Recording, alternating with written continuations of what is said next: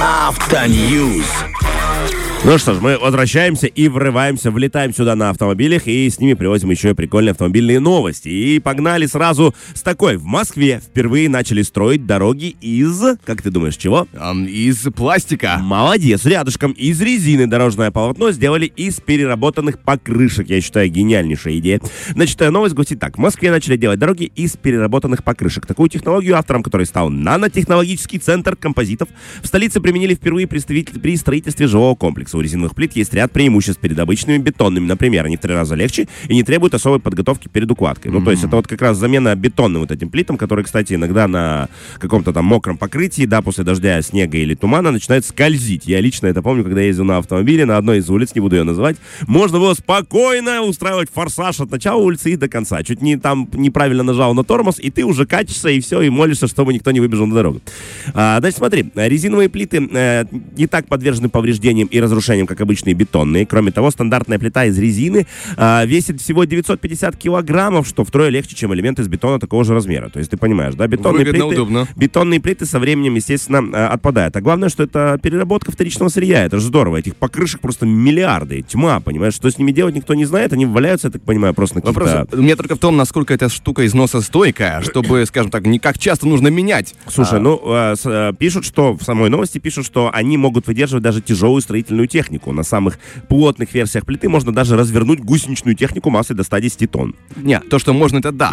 А вопрос, как долго, вот это, конечно, интересно. Вот, э, но в любом случае идея крутая, на Слушай, самом идея деле. крутая. Ну, слушай, ну покрышки же сами э, долго могут вы- выдерживать. Я так понимаю, что раз в пять лет спокойно их можно менять, да и продолжать. Причем переработанных покрышек просто гигантское количество можно Это делать. верно. Поэтому э, очень крутая идейка, я считаю. И здорово, Неожиданно, что- знаешь? а? Неожиданно, да. Прямо вот, и, вот от покрышек ты этого не ждал. От, да, ты тако, от, от колес ты такого, естественно, не мог ждать. А тут они, видишь, пригодились. Видеоблогер строит туннель для езды на автомобиле вверх ногами.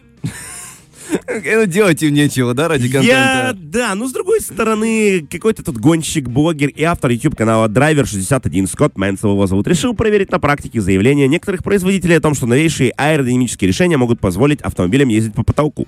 И он, в общем-то, решил испытать э, это все по-настоящему. Он разрабатывает целый испытательный стенд. Меня, конечно, поражают эти блогеры.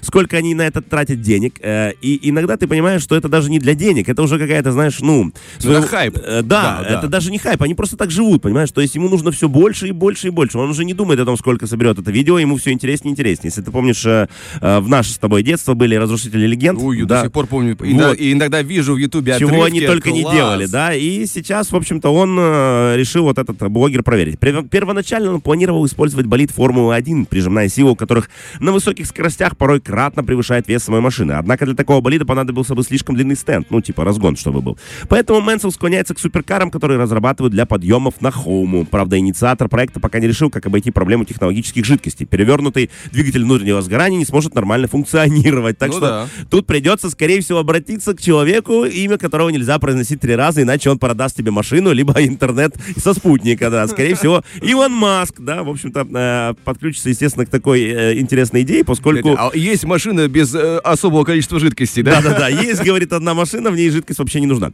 Испытательную трубу гонщик планирует построить с нуля, так как осмотренные им реально существующие тоннели не подходят для эксперимента. Гладкая стена трубы с пологим наклоном должна позволить автомобилю плавно, не нарушая аэродинамических потоков, подняться на потолок. В общем, ну, слушай, ждем, ждем. Я в детстве э, кайфовал. Ты, наверное, ходил в этот цирк, когда опускался купол, и там мотоциклист вот это ездил? Не-не-не-не. Это моя мечта. Я в детстве мечтал быть этим мотоциклистом. Потом я вырос и пошел на радио. Но не все мечты сбываются. Но я могу об этом рассказать, правда, потому что, э, ну, я считаю, что это вполне возможно. Главное все просчитать, главное выбрать правильный автомобиль. Наверное, возможно, Вадик, не Там, знаю. знаешь, вот чуть- чуть-чуть потерял скорость, э, не ту педальку нажал, и ты ну, приехал. тут понятно, да, что гонщик нужен тот, который не, не особенно это был нужен в гоночном бизнесе, да. Плюс такой вопрос, а получится ли у тебя, я так понимаю, если это труба, то он разгоняется, потом начинает по касательной в бок, Ну да. пытаться заехать э, в, скажем, верхнюю часть трубы, как-то там остаться, а если там его немножко занесет, Вот я не- а получится ли у него найти правильную траекторию? Вот это хороший вопрос. Я не очень понимаю, может ли он там ехать. То есть то, что, скорее всего, он При- может завернуться, знаешь, как вот, ну, то есть сделать такую спираль, да, внутри трубы делать спираль. Я думаю, это вполне возможно. За счет прижимной силы и хорошего разгона. Но может ли он там держаться, чтобы прям ехать, это, конечно, для меня вопрос. Это большой вопрос. И какая скорость для этого нужна, чтобы Да. ее не терять? Ну, ждем следующей новости, что труба развалилась, либо все получилось, да, посмотрим. С молотка уйдет редчайший трехколесный самолет для доставки пиццы. Что я сейчас прочитал, да? Значит, на аукционе, который пройдет в Лас-Вегасе, Viva Las Vegas, в начале ноября выставят на продажу необычный лот под названием Титан А2 Аэрокар. Это одна из 10 машин, построенных в середине 80-х в результате совместного проекта там компаний. Ценовые ожидания аукцион не обнародуют пока что. В общем-то, они в то время э, планировали построить легкое экономичное транспортное средство. Не придумали ничего лучше, чем трехколесный э, самолет. Э, это на самом деле не самолет, как ты понимаешь, это машина в форме самолета.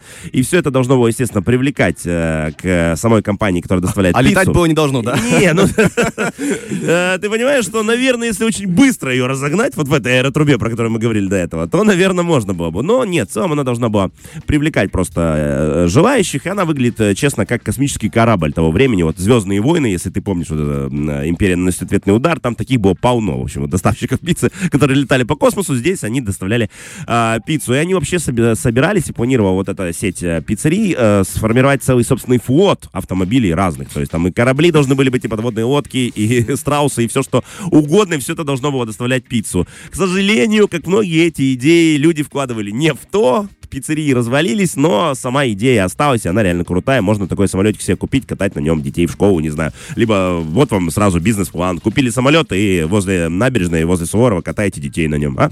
Выгодно. И вам, и, и вам, и пиццерии. А пиццерия вам еще бесплатно пиццу приносит. Э, Да, может быть, конечно, звучит оно все на бумаге-то выгодно, но, опять же, сколько места нужно этим самолетам, машинам самолетам, у них же крылья, я так понимаю, есть? Не-не-не, это вот серьезно, это вот такая капсулочка, понимаешь? Это, это громкое название, Владик. Это, кап- это двухместная капсула. Я просто самолет воспринимаю с А, крыльями да, сразу. Да, Боинг, да, они построили Боинг. Нет, это Ну, такая даже не пускай не Боинг, а бипланок, у которого двух, ствольные крылья. двухместный велосипед с крышей, я тебе честно скажу это. Вот, вот это уже как-то ближе. Это я могу и собрать даже из картона, да? Это Как будто бы. Если есть скотч, можно любой самолет собрать. Это сразу, да. Если есть гений, э, гений инженерии и скотч, это, это все, это, это путь э, в большую жизнь. Мы же, друзья, идем дальше. Фреш на первом.